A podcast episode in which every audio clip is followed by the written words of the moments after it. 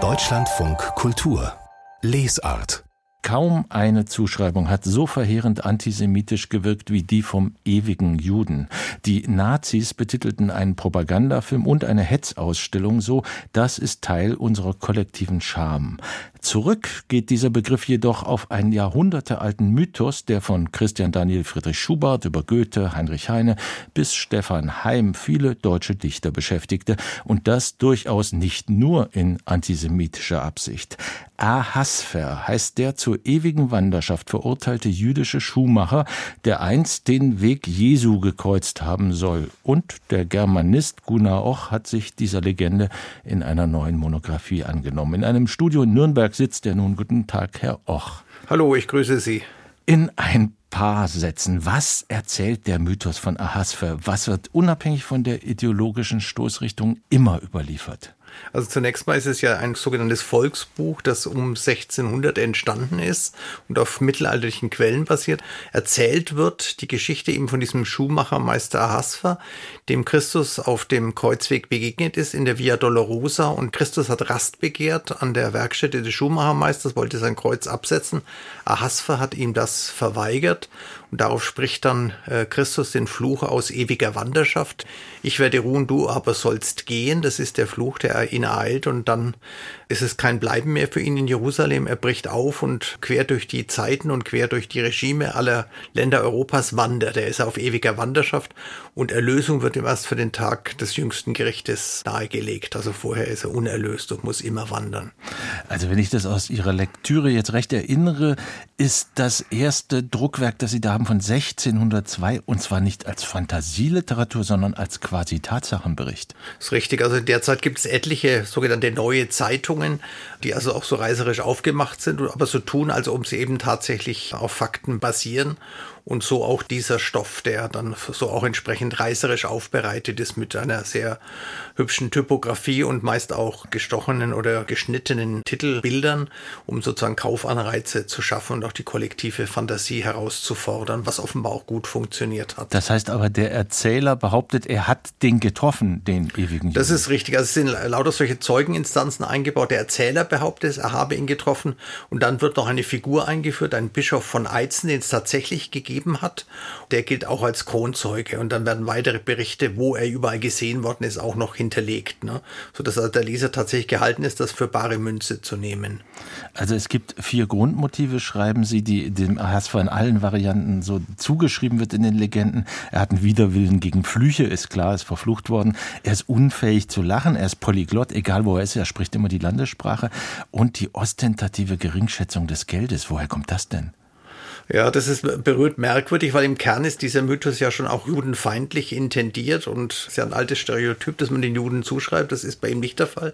Soll wahrscheinlich schon darauf hinweisen, dass er sozusagen unter dem Einfluss der christlichen Lehre steht und sich gebessert oder verändert hat. Auch wenn Christus verflucht wird, dann fängt er an zu seufzen. Das ist auch so ein stehendes Element nun schreiben Sie, dass also Ihre Untersuchung gezeigt hat, es geht vom antisemitischen Diskurs und der ist sicher in der Mehrheit da bis zu Dokumenten jüdischer Selbstbesinnung. Wie sieht denn die inhaltliche positive Selbstbesinnung für die Juden bei dieser Figur aus? Das sind Zuschreibungen dann des 19. Jahrhunderts, dass sich auch jüdische Autoren mit dem Mythos auseinandersetzen und dann sagen, ja genau so sind wir, so ist unser Schicksal, wir sind ewig Vertriebene.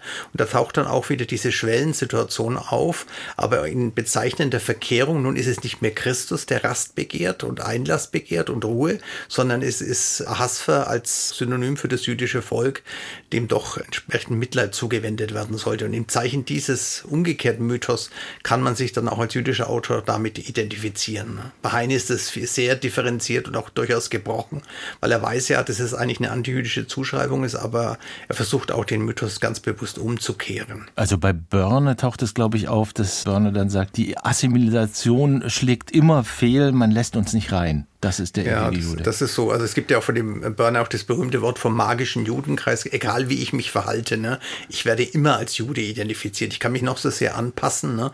Und da gibt es auch eine Rezension von ihm, die heißt der ewige Jude. Ne? Da führt er das Dorf zurück. Ne? Also es ist egal, man kann den Zuschreibungen nicht entrinnen.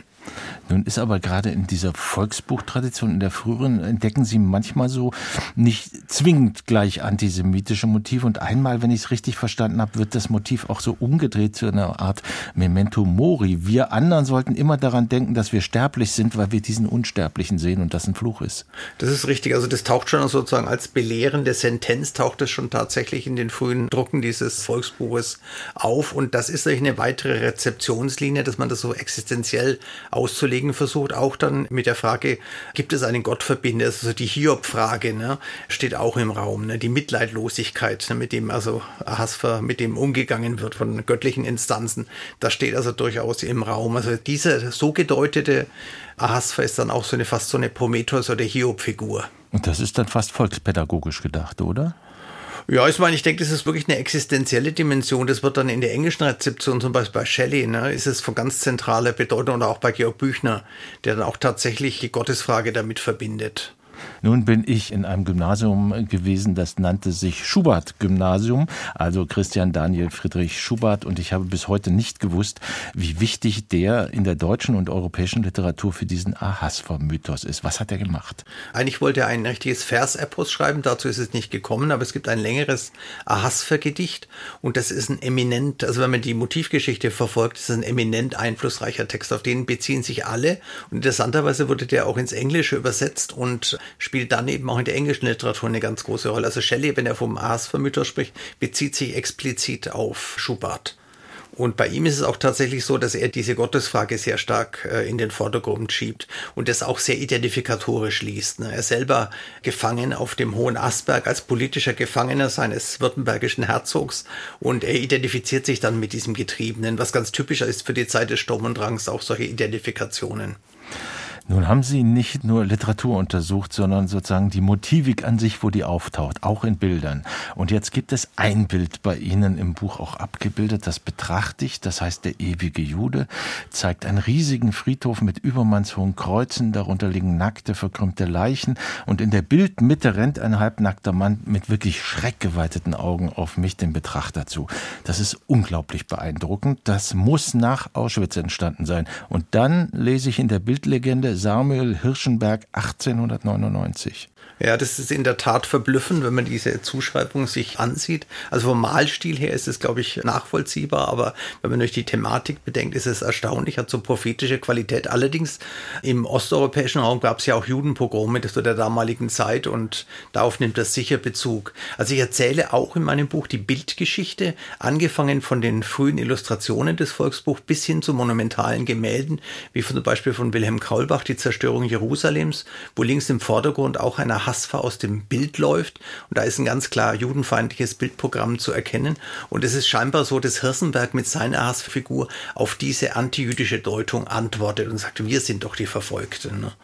Der Maler Kaulbach hat dann auch noch eine Bilderläuterung geliefert. Und jetzt zitiere ich mal exemplarisch einen antisemitischen Satz. Er ist aber auch gewiss die personifizierte Unruhe überhaupt, die überall ihr Unwesen treibt, wo eine ungeheure Schuld ohne Reue und Buße die Rachegeister weckt. Mhm. Also er beschwört quasi die christliche Rache herauf. Das ist richtig, kann man so sagen. Und vor allem interessant ist natürlich auch diese Unruhe wird dann im modernen Antisemitismus ja überhaupt zu einer, so einer fast schon rassistisch begründeten Qualität. Ne? Und das hat durchaus so vorbereitet, solche Texte und solche Erläuterungen haben dann durchaus so vorbereitenden Charakter. Ne? Ich habe das jetzt auch bei einer Lesung im Jüdischen Museum in Fürth bemerkt, wenn man so ein bisschen nachfragt, was so im kollektiven Bewusstsein über den ewigen Juden verbreitet ist, dann taucht sofort der Begriff der Unruhe auf. Ne? Das sind die, die die Ordnung stören, ne? weil sie nicht hineinpassen. Also da geht dann christlicher Antijudaismus dann schon in Antisemitismus über. Nun haben Sie einen sehr bedenkenswerten Satz gegen diesen äh, durchziehenden Antisemitismus seit dem 19. Jahrhundert und der lautet, wenn der ewige Jude tatsächlich ewig ist, ist es dann nicht auch aussichtslos, ihn zu bekämpfen?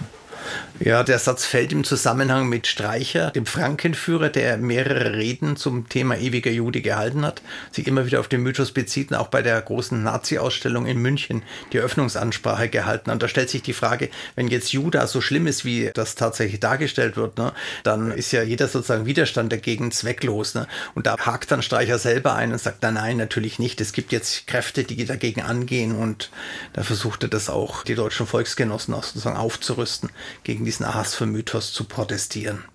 Wenn Sie sagen, Sie waren bei einer Lesung gerade, ist das in dem zeitgenössischen Kontext seit 7. Oktober eine andere Aufnahme dieses historischen Stoffes? Naja, man fragt sich natürlich schon immer wieder, auch wenn man im modernen Antisemitismus bestimmte Topoi und Stereotype aufgreift oder sich näher ansieht, dann fragt man sich natürlich schon, wo kommen die eigentlich her? Und ich denke, da spielt der Ahasver-Mythos, äh, auch wenn es jetzt nicht explizit ist, ne, spielt er sicher eine große Rolle. Ne? Vielen Dank, Gunnar, auch für dieses wirklich aufschlussreiche Gespräch. Wir sprachen über Ahasver, der ewige Jude, Geschichte eines Mythos. Der Waldstein Verlag in Göttingen hat das Buch verlegt. 362 Seiten kosten 34 Euro. Und obwohl es Literaturwissenschaft ist, es lohnt sich, das zu lesen.